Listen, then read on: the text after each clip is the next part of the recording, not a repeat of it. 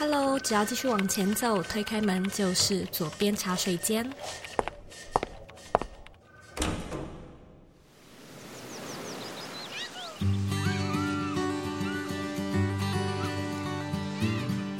你现在在收听的是左边茶水间第两百零一集。母亲节快乐！其实呢，我一直都知道我有蛮多妈妈听众的，很多人跟我年纪相仿，然后也已经迈入家庭，甚至已经有孩子了。但是呢，从来都没有想要停止做自我成长，甚至呢，因为步入了家庭，反而更想要了解个人品牌，为自己开创更多的无限可能。那我们今天这一集的来宾呢，其实就是一位妈妈创业家代表。本集节目来宾的珊迪兔呢，目前是精算妈咪的家计部 Podcast 创办人，同时呢，也是 Mom Power 精算妈咪幸福商学院的共同创办人，还有台湾女性创业支持暨发展协会的发起人。她呢，也是妈妈宝宝杂志的专栏作家。珊迪兔呢，过去常年是在家族企业里面打理各式各样就是企业的大小事，直到发生了家族的财务危机。才让他呢开始正视理财对于女性、对于妈妈的重要性。因此呢，在今天这集的节目中，我们便会聊聊妈妈和男性们在创业时切入角度的不同，财务安全的定义是什么，财务丰盛的定义又是什么，以及面对财务危机时，我们要怎么样去调整教育的心灵状态，顾好家庭也顾好自己。如果说呢，你想要收看今天的文字稿，你可以直接在网址上输入。C o e y k 点 c o 斜线给妈妈的理财观，准备好了吗？让我们一起欢迎今天的来宾山地兔。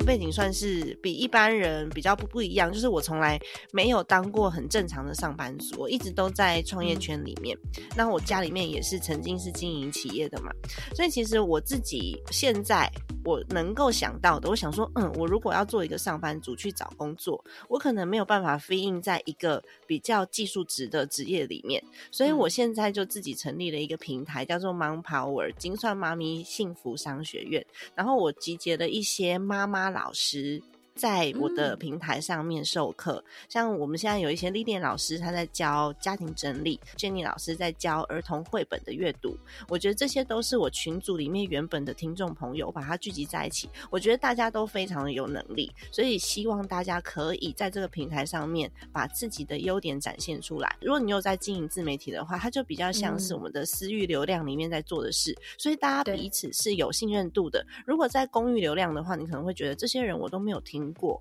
然后我没有办法知道说他授课的内容到底好不好。可是，在我们自己的封闭群组里面，其实大家互相是有信任度，而且你可以跟在你旁边你看得到的人学习这件事，我觉得很棒。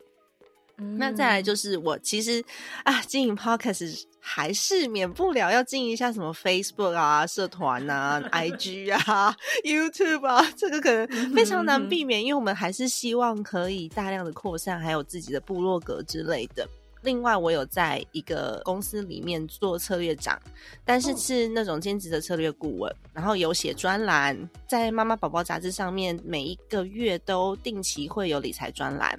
哦，oh, 对，然后我们还有经营一个协会，就是女性创业家支持协会，嗯、这是我跟我的朋友一起成立的一个协会，然后为的就是可以支持一些中小企业的妈妈们，因为觉得这些妈妈们呢，嗯，他们在经营企业上面，我们可能跟男人比较不一样的是，通常提到育儿，男生如果要去工作，他有公司的话，那育儿的责任一定是在妈妈身上，可是如果是女生呢，啊、嗯，谁敢叫爸爸辞职在家带小孩的，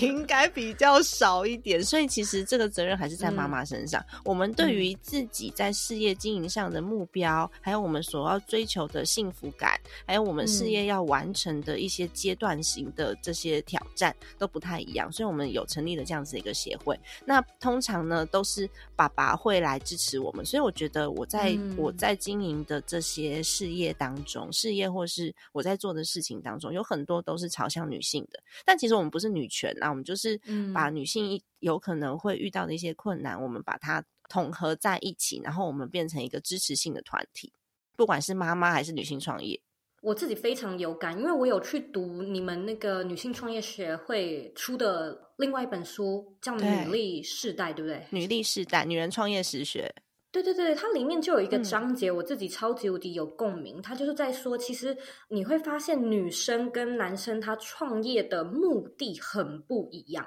还有手段很不一样。讲到什么企业五百强好了，或许那那些大公司的 CEO 都是男性，嗯、因为男性他或许比较能够 focus 在他们的策略，嗯、然后成长的指标要做到多少多少的 scale。但是对女性来说，嗯、女性会有很多想要坚持的价值观，所以他们会想要坚持这件事情是用什么样的方式做。然后创业可能也只像是女生用来完成自己理想的某一个手段而已，嗯、所以就是说你的理想生活达成了，好像不太需要就是永无止境的追求，在追求成为世界第一，而是营造出一个我们认为值得拥有的世界。嗯、所以他在创业的这一个方向，其实男性。跟女性差蛮多的，但是我认同，就我们不是特别在讲女权啦，只是确实是有程度上的差别。理财这件事情，我就我就觉得很好奇，就是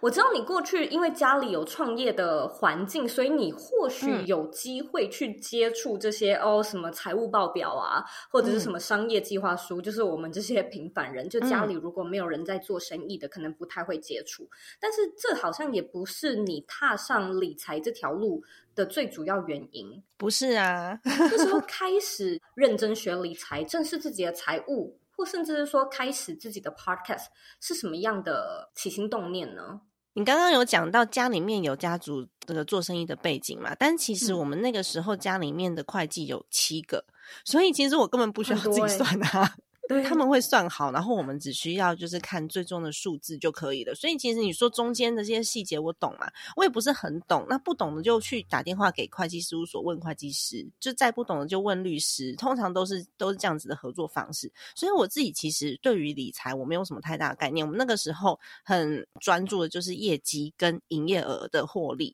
就是在赚钱的部分。嗯、那当然，我接触到理财，真正去管好自己的钱，是因为以前。你知道我十几岁就有自己的卡，就是可以副卡就可以刷了，我根本就没有在管这些事。那个时候真的是因为我们家的家族就是生意上面比较低谷的时候。就有一些难关，这样对，有一些难关要过。然后那时候呢，我就是嘲笑我自己说，人家都说就是呃富二代，富二代，然后我是那个 minus 的富，有没有？富二代就开始先从解决债务开始。那个时候其实我自己的心理状态是不是很稳定的？我觉得我都快要躁郁症了。对啊，一定会吧？就是你以前是小时候就有卡刷的人，嗯、然后你突然之间要去想怎么解决财务危机。我觉得正常人都会就是有一个 breakdown，而且那个金额是会让你觉得很不可思议的。就像我，我前几天我就在厨房里面煮泡面给我爸妈吃，然后那时候我突 然间觉得很感动，你知道吗？我就开始掉眼泪。我就觉得以前呢、啊，我要取得家人认可的这个金额是年营收两亿三，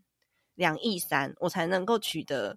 家人的认可。但是我现在出了一本书，然后我爸说我很棒。但是我其实我赚的收入没有以前那么多，就是够我生活而已。所以我觉得整个家庭氛围是不一样的。嗯、那个时候开始，我开始研究怎么样算我的每一分钱。我从记账开始哦，而且我记到一块钱都不差，连信用卡都对得起来。对，因为你在你在书里面还讲到就是什么红利啊、点数，那怎么算什么的。我想说，对，讲这么细。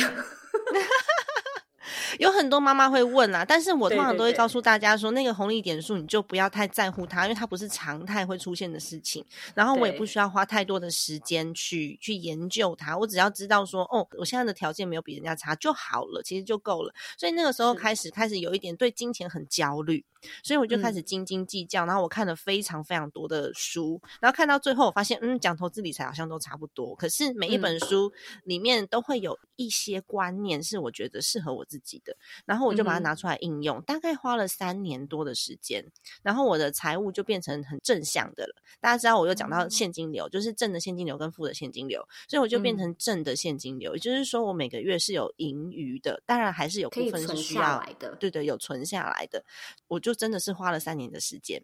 那理财的部分，我当时只要有老师愿意教，我都愿意去上课。花了三年多的时间研究，然后我现在只花了一年的时间，我就把这本书写完了。我那时候在写这本书的时候，我跟我的编辑讲说：“哇，我写的好感动，因为当时如果说是六七年前有这本书的话，我可能不用走那么多冤枉路，所以我很想把它写出来。”嗯嗯，然后编辑就说：“你有这种感觉，那应该就中了，那应该就是可以写了。”我们现在就来聊聊你的这一本小资家族必读的财务整顿宝典。嗯、其实你里面给了很多案例，嗯，我听得出来蛮多是实际案例的。当然，你可能有 有改一些名字啦，就是保护当事者这样子，没错。可是很多案例很血淋淋哎。对，而且我要跟大家讲一件大家不知道的事情，就是我里面曾有一个案例，这个案例就是那个家庭是负债的，他太太就是过着很优渥的生活，嗯、然后之后先生因为经营不善，一直没有跟太太讲，太太也没有去管。就是、我知道你在讲哪一个。对，那个先生他已经就是没有没有想开，就对 我那时候听到的时候，我我觉得好难过，因为就是身边的人发生的事情。嗯没错，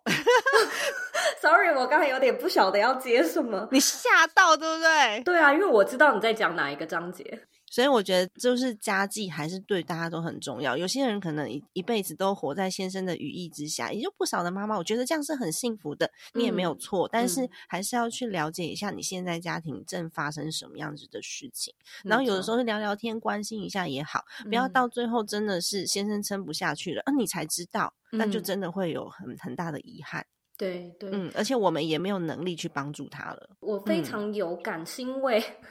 山迪应该知道，就是最近啊，只要是美国的 Q one，大家在忙的事情就是 报税，然后这个就是我一个、啊、痛不欲生，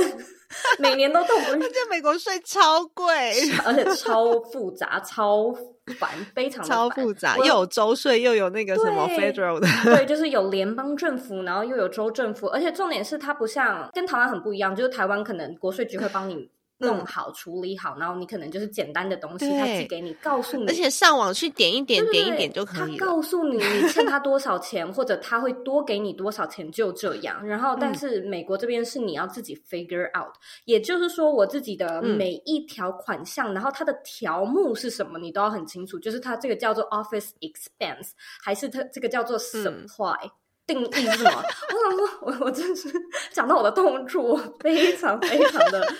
就觉得，嗯，好像一边看你的书，嗯、真的是平常你就需要养成这个习惯，无论是记账或者是对账，嗯、就是知道你的钱从哪来，嗯、你的 income，然后知道你的 expense，、嗯、知道你的钱花去哪。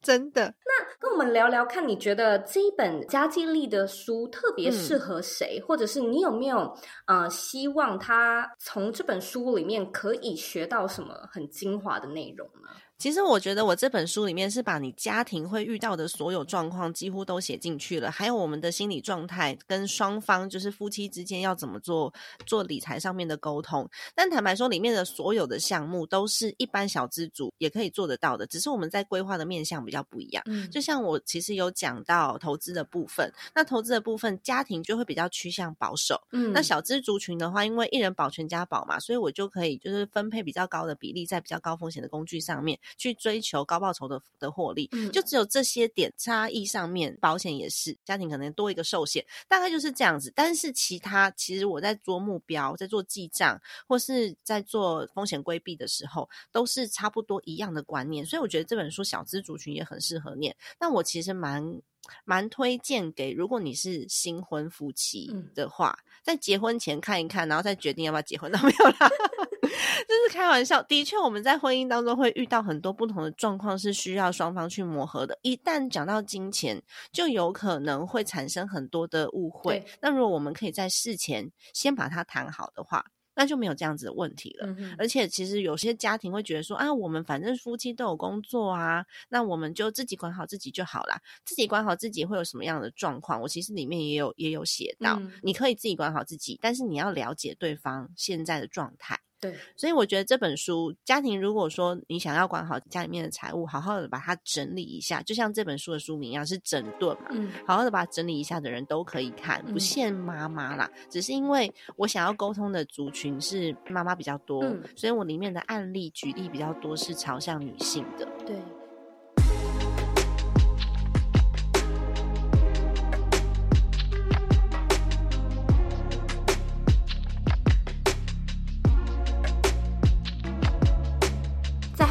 时代生存的我们，远距工作的技能养成和个人品牌的建立，会是全世界的必然趋势。你必须呢要为自己建立多元的收入组合，你也要养成能够数位化的工作技能。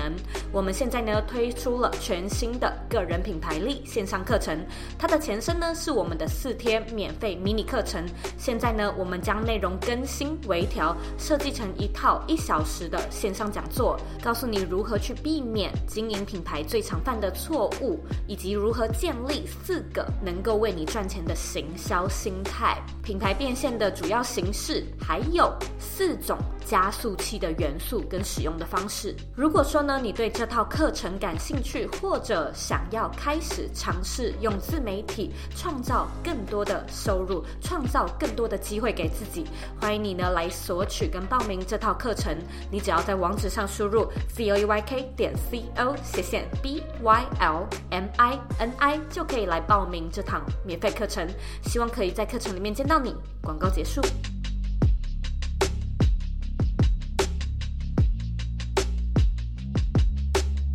自己必须要帮呃珊迪说个话，就是我觉得单身的人也很适合看。其实我有看到你的一些投资的技巧，就是你好像举一个例子说，嗯，你可能什么花了一千块去投资美股，接下来就是把本金拿回来，然后用你获得的嗯获利，就是再继续去滚。我现在讲的有点不好，就是我在我们在那个文字稿里面，我再把章节是哪一章放上去好了。对，我里面投资讲的比较少，理财讲的比较多，因为理财在投资前面。嗯，但你刚刚讲的那个章节，是因为很多妈妈会告诉我说：“哦，我在家里面是领先生的钱，所以我只有买菜钱可以用。”对，所以我就告诉大家怎么去生出钱。对，我就告诉大家说，买菜钱怎么生出钱来？对对对，嗯、我觉得那段非常的聪明。然后除了这个之外，你还有讲，就是像挑保险。的方式，嗯，然后你就有讲到意外险啊，或者是就是你失去工作能力什么的，嗯、然后怎么样去知道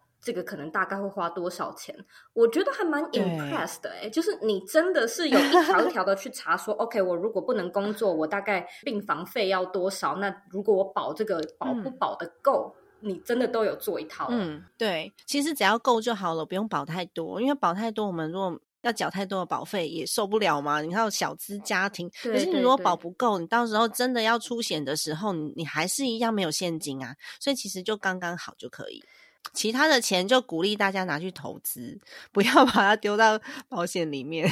对，我觉得这个观念非常的好。如果说听众也住在美国的话，就会知道美国的医疗保险实在无敌有够贵。嗯，真的，台湾有健保真的是太好了。然后你在挑 选、嗯、呃美国这里的医疗保险，就是说就像是在台湾你挑选你自己额外的保险一样，很多时候你就会觉得这个好贵哦，嗯、我这样子会不会有点浪费？啊、就是花这个钱。钱值不值得？嗯，我干脆就把就是每一个月两三千块，我我存下来，还可以去做其他投资。哎、欸，可是美国真的，美国真的要保险？对，美国真的要啊，因为美国医药费真的超贵。那时候我连智齿都舍不得拔，因为我拔一颗智齿，我已经可以差不多买淡季的机票飞回台湾了。我可以拔两颗，好吗？哦，我我不意外，我不意外，所以我二零二一年的年底，我有拔智齿的这个行程，就是因为在美国这里实在是太贵，所以我特别对啊，知道这件事情要回台湾做。我觉得我们今天这一集一个不小心一直在批评美国有多贵。我们马上把话题拉回来，对，拉回正题，跟我们聊聊看，你自己有没有最喜欢书里面的哪一个章节？我目前其实最喜欢的是怎么去具体化你的生活目标的这个、嗯、哦，跟你的主题蛮像。对对对对，就是刚好跟我在讲的东西蛮像的。然后我觉得我会这么说，是因为其实很多人他会以为他想要做的事情很贵。嗯呃，不一定，对，不一定。这个错误我其实以前也犯过，就是我会觉得环游世界啊，我哪有一个两年的时间以及一笔一百万去让我这样花，嗯，就不可能嘛，除非我就是离职还干嘛的。但是。我后来就发现，说我好像可以透过每一年就是收集的方式，一点一点的收 集一个国家、一个城市，然后慢慢的去完成。对。然后我在你的这个章节里面，就是也看到蛮多，我可能会建议我学生的一些提议。你自己呢？哦、你有没有特别喜欢的章节？我特别喜欢的章节，我有一个章节是我画了一个图，就是我那张图是在讲说我们的就是财务跟心理状态，我们有可能做出的行动方案。我有讲到，就是不同的定义，比如说大家都在讲财务自由，到底财务自由的定义是什么？因为有很多人觉得，哎、嗯，我要追求财务自由，所以我要无限赚很多很多很多的钱。所以对我来说，我定义了几个财务上面的一个名词，比如说财务安全是我常常在讲的。财务自由对我来说，这个定义是我的收入随时可以提供充裕的开销，叫做财务丰盛嘛，可以有充裕的开销，代表我赚了很多很多钱。但是一般人呢，我们只要追求财务安全就可以了。财务安全呢，我的定义是我的被动收入可以支付我百分之三十以上的生活开销就可以了。所以我百分之七十呢，还是要靠主动收入，还是要去做资产累积。但是我已经可以选择我想要的工作，因为我不用百分之百依靠我的工作来生存。所以我在那张图上面我就有讲到，就是在你的那个呃行动方案上面，跟你的状态，你到底会有什么样子的不同的层级。那如果说你在生理需求的时候，有可能我们就是财务上是日不敷出的。然后你如果说是你已经到那个安全需求的时候，你可能会有稳定收入了。那当你有一些其他的社交需求的时候，这时候我们可能已经财务安全了。那我觉得这个比对上面可以让你去知道你现在缺乏的是什么，然后我们未来要追求哪一个方面的成长。我在这边就想要问你一下哦，因为。嗯，你自己其实经历过，就是家里面的财务危机，嗯，希望不要有这样子的状况。但是如果说现在正在经历，或者是说未来不小心有相似状况的听众，嗯，你觉得在心态上面他们可以怎么样调整？因为我相信，就是我们刚才说到的那个 breakdown 一定会有，你会感到很焦虑，你会感到很躁郁。那你自己是怎么去度过这一段的呢？我常常都在讲说，有很多人会觉得说，我就是没有时间，我就是无法改变。可是我自己会认为，如果你现在没有动力改变的话，其实你还没到谷底哦。所以有很多的借口跟理由你可以去找。那当你到谷底的时候，你会发现，你每一天起来，你就已经要解决问题了，你没有时间等了。那个时候的我是没有时间伤心的，我只有我只有在半夜睡觉的时候我会哭，早上起来就已已经要开始。解决所有的问题，已经要开始面对，所以我觉得大家在这段时间很容易就是忧郁症或是躁郁症，尤其是如果说是你在财务上面有困难的时候，不只是财务，有可能还会有法律上面的问题，然后还会有其他方方面面的问题需要解决，不只是财务而已。你你一定会有嗯欠债的人来告你的啦，或者是其他员工不满的啦，那个什么年终发太少，或是年终没有发啊，这种一定都会各式各样的。所以你那时候的心情会很、嗯、很很糟糕。首先，先调整自己的心态。我觉得先认知到你有可能面对到最糟糕的情况是什么。这是我当时的财务顾问他告诉我的，因为我我当时的财务顾问是那个现在霹雳布袋戏的财务长郭宗林大哥。嗯、那我那时候常常打电话给他，他就会跟我拆解我现在有可能面临到最糟糕的状况是什么，然后我们先为最糟糕的的状况去想解决方法。就会发现，哎，最糟糕的状况下，我已经有解决方法了，我就不会再害怕了。嗯。那在心态上面呢，我们要让自己的心情很健康，所以我那时候也是试了非常非常非常多的疗愈的方式。我是看了一本书，它是在解读你自己的情绪，所以我是借由认识我自己每一个情绪背后可能引发这个情绪的原因，然后去了解到我自己现在正在遭遇些什么。因此，我了解我自己之后，我就知道要怎么样去应对。所以，其实我的我疗愈的方法反而不是那些外在给的。嗯的一些方式，因为它好像对我来说比较没有用，也是花了很多时间，也是花了一些钱。但是那个时候就想要先把自己的心安定下来，因为你会知道说，我的心如果不定的话，我做什么决策都有可能会是很仓促的。所以那个时候也被骗很多钱，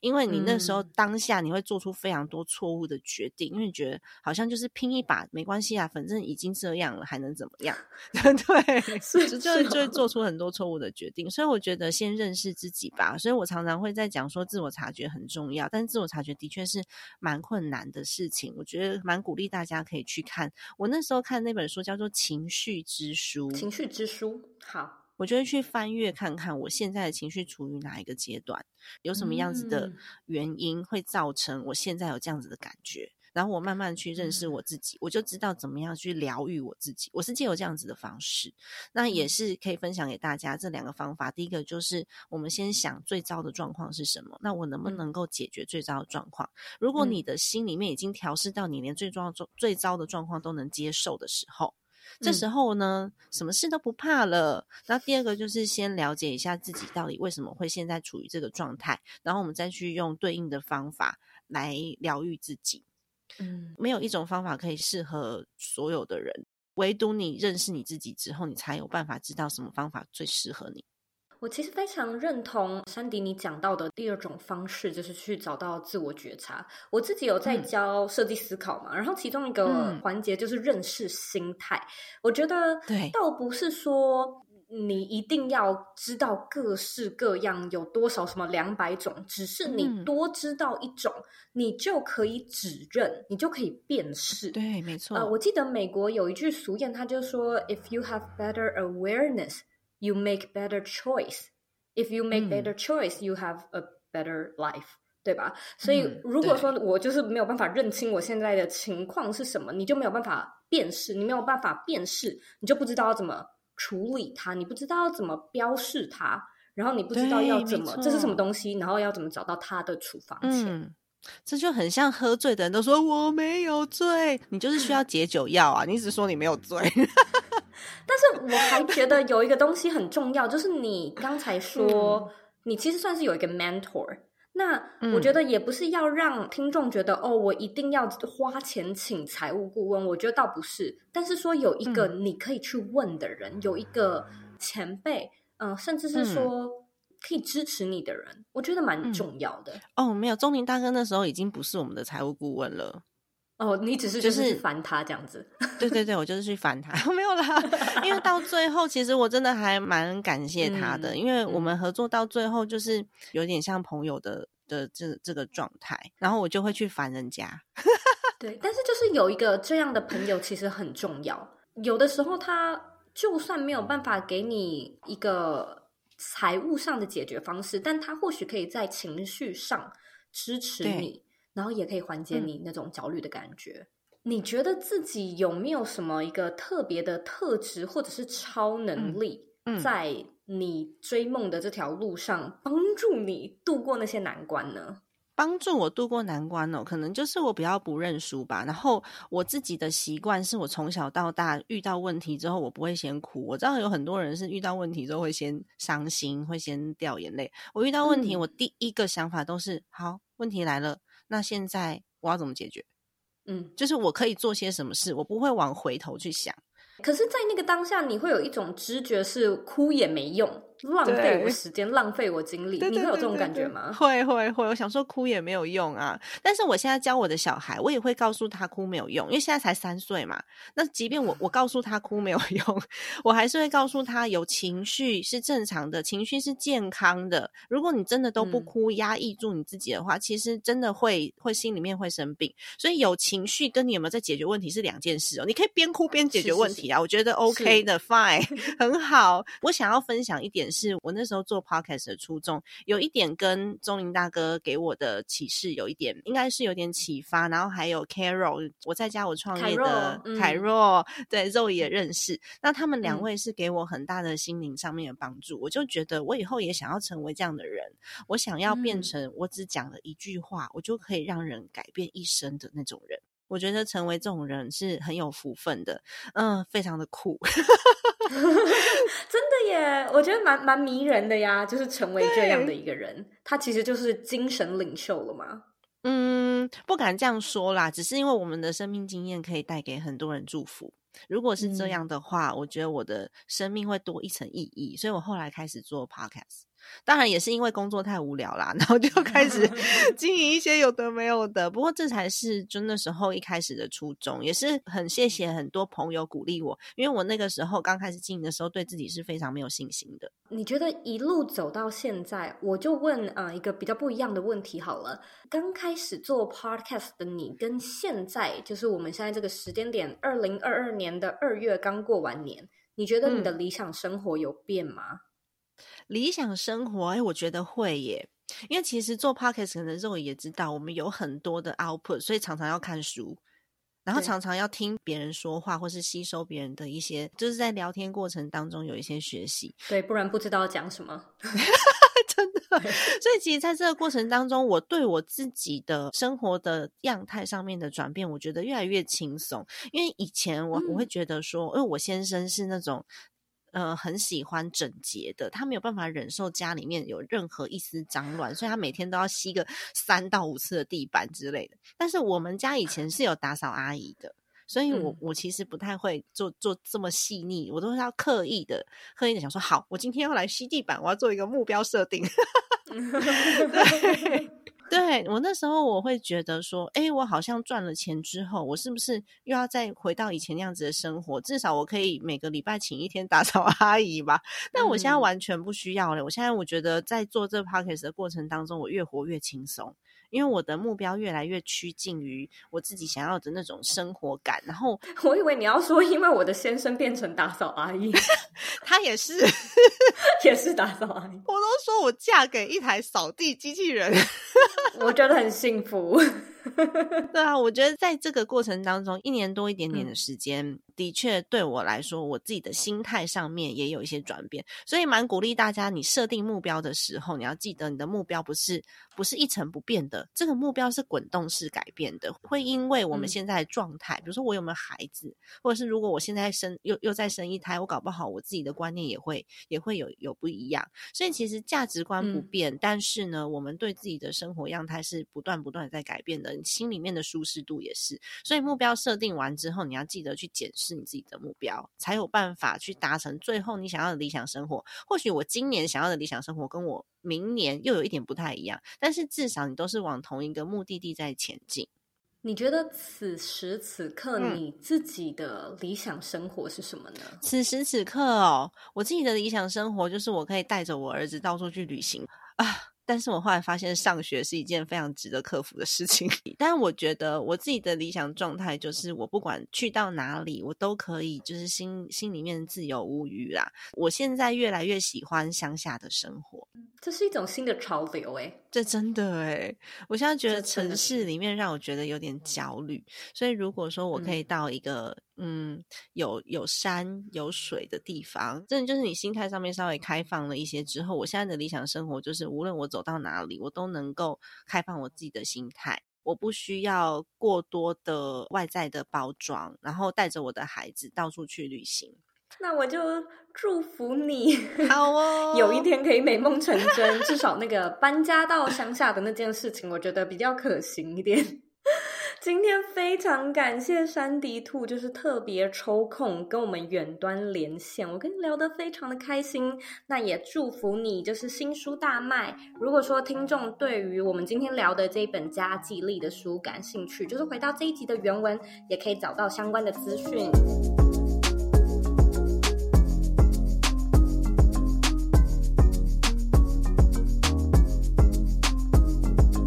今天的重点整理。一其实呢，我一直都不太习惯将女性和男性做一个比较很对比的划分。但是呢，我其实一直都有观察到一个男性和女性在创业上很明显的差异，也邀请你呢一起去查查看，说你觉得这个情况准不准？就是呢，我发现男性在创业的时候，他是比较着重那个 what，也就是所谓的结果。因此，男性创业他是比较目标导向，而且他结果是很明确的，他可以呃，相较之下。比较不在乎你是用什么方法、什么样的形式去达成这个目标，反正呢，目的就是目标，目标就是目的。这其实呢，也是一个比较雄性的特质。相反的呢，我发现女性创业其实很在乎手法，比起究竟要达成什么，女性好像比较在乎的是，诶，这个是不是用我喜欢的方式，用我认同的方法去体现和推进？也就是说呢，如果女性她确实达成了某一种结果，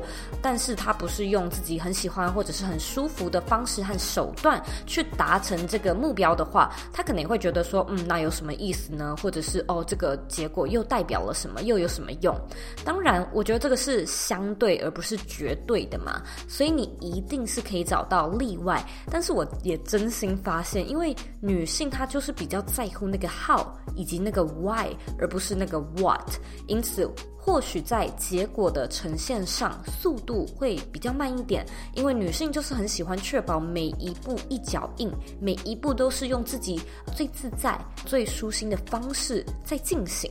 但是我也觉得其实这样也蛮好的，因为像是我自己就很喜欢用自己呃舒舒服服、很自自在在的理念去推进我想要达成的结果。我也很好奇，就是那你呢？你觉得自己比较偏向是哪一种类型的创业模式呢？二，珊迪兔提到，我们经常在讲的财务自由，其实它的定义或者说我们对它的认知，都是财务丰盛。也就是说呢，你要有充裕的开销以及百分之百的被动收入，才会达成你所谓的一个财务丰盛或者是财务自由的定义。但是你仔细去想一想，你或许会发现，你渴望的那种随心所欲的生活。它其实真的不贵哦，或许呢，你只要先去了解你的梦想需要多少钱，然后认认真真的算出来，达到财务安全，其实就可以过得游刃有余。那珊迪兔它对于财务安全的定义是，你的被动收入可以支付你大概百分之三十以上的生活开销，不过呢，你的百分之七十的收入依然可以是主动收入，只是这个时候呢，你会更有余韵去选择你喜欢的工作来做。这样的生活可能一过，或许呢，你就发现，哎，自己其实蛮知足，过得挺幸福的。可能财务安全其实就过你够得非常丰盛了哦。三，正在经历财务危机，应该要怎么样去做调整？怎么样去缓解焦虑，甚至是躁郁的心情呢？珊迪兔说，其实你可以先问问看自己最糟糕的状况会是什么，然后你仔细列下来之后，认真的去做拆解，了解每一个环节你会面对到的事情有哪些。那其实呢，透过透彻的了解，你就更能够去缓解内心的不安，因为你会知道它会发生什么事情，所以。你其实也就是做好心理准备了嘛。例如以破产来说好了，我们可能听到破产这两个字都会吓个半死，但其实你仔细去研究跟了解一下宣告 wow 破产的流程长什么样子，你可能会发现，诶，你真的不会死，它只是有一连串的文件和杂事是需要处理的。那坊间其实也有很多像是债务协商的机构，它其实就是可以让你关关难过关关过。再来，你也可以去寻找适合自己的疗愈方法，这个其实会是撑过那段低潮的最好良药。当然，每一个人他疗愈的方式都不同，有人可能是写日记找人谈心，有人呢，则是运动或者是创作。最重要的是呢，你找到可以解读自己情绪的方式，并且了解它的对应之道。那我自己呢，也很喜欢山迪兔说的。如果啊，你还没有改变的动力，那就代表呢，你还不在谷底。因为真正在谷底的人是没有时间伤心的，就是你早上起床就得开始解决问题。所以呢，很诚实的面对自己，然后很理智的想出解决之道，并且用很温柔而且很用心的方式去倾听自己的内心，其实就会是度过这个阶段的不二法则。非常感谢你收听今天的内容。那虽然我们今天呢，因为是母亲节特辑，所以聊了比较多跟妈妈和家庭理财有关的议题。但其实呢，我认真觉得我们的很多内容，就算是单身者也适用。尤其我认为现代人其实已经开始把创业啊作为一种达成理想生活的方式。也就是说，其实现在你有超级多方法去完成自己的梦想，像是透过理财、投资、个人品牌、创业、微型创业、斜杠等等之类的。就是这些或许都是过去没有，或者是过去有所限制的选项。因此。无论呢，你想要达成什么，无论你的角色是妈妈是学生，我都认为呢，你不为自己争取，真的是太可惜、太浪费了。这是你的人生，所以呢，你一定要让它精彩，让它灿烂，让你不枉此生。那假如呢，你听完这集的节目，觉得有一些收获的话呢，我们现在呢，左边茶水间也有开放抖内赞助，你可以回到我们这一集的原文，或者直接在网址上输入 z o e y k 点 c o 斜线 d o n a t e，那你就可以进到赞助的连接跟页面，那你可以自行的去选择你想要赞助的金额，就是不必感到有压力，但是呢，这个金额就是可以支持我们花更多的时间，以及有更多的资源去研究，还有开发更优质的内容给你。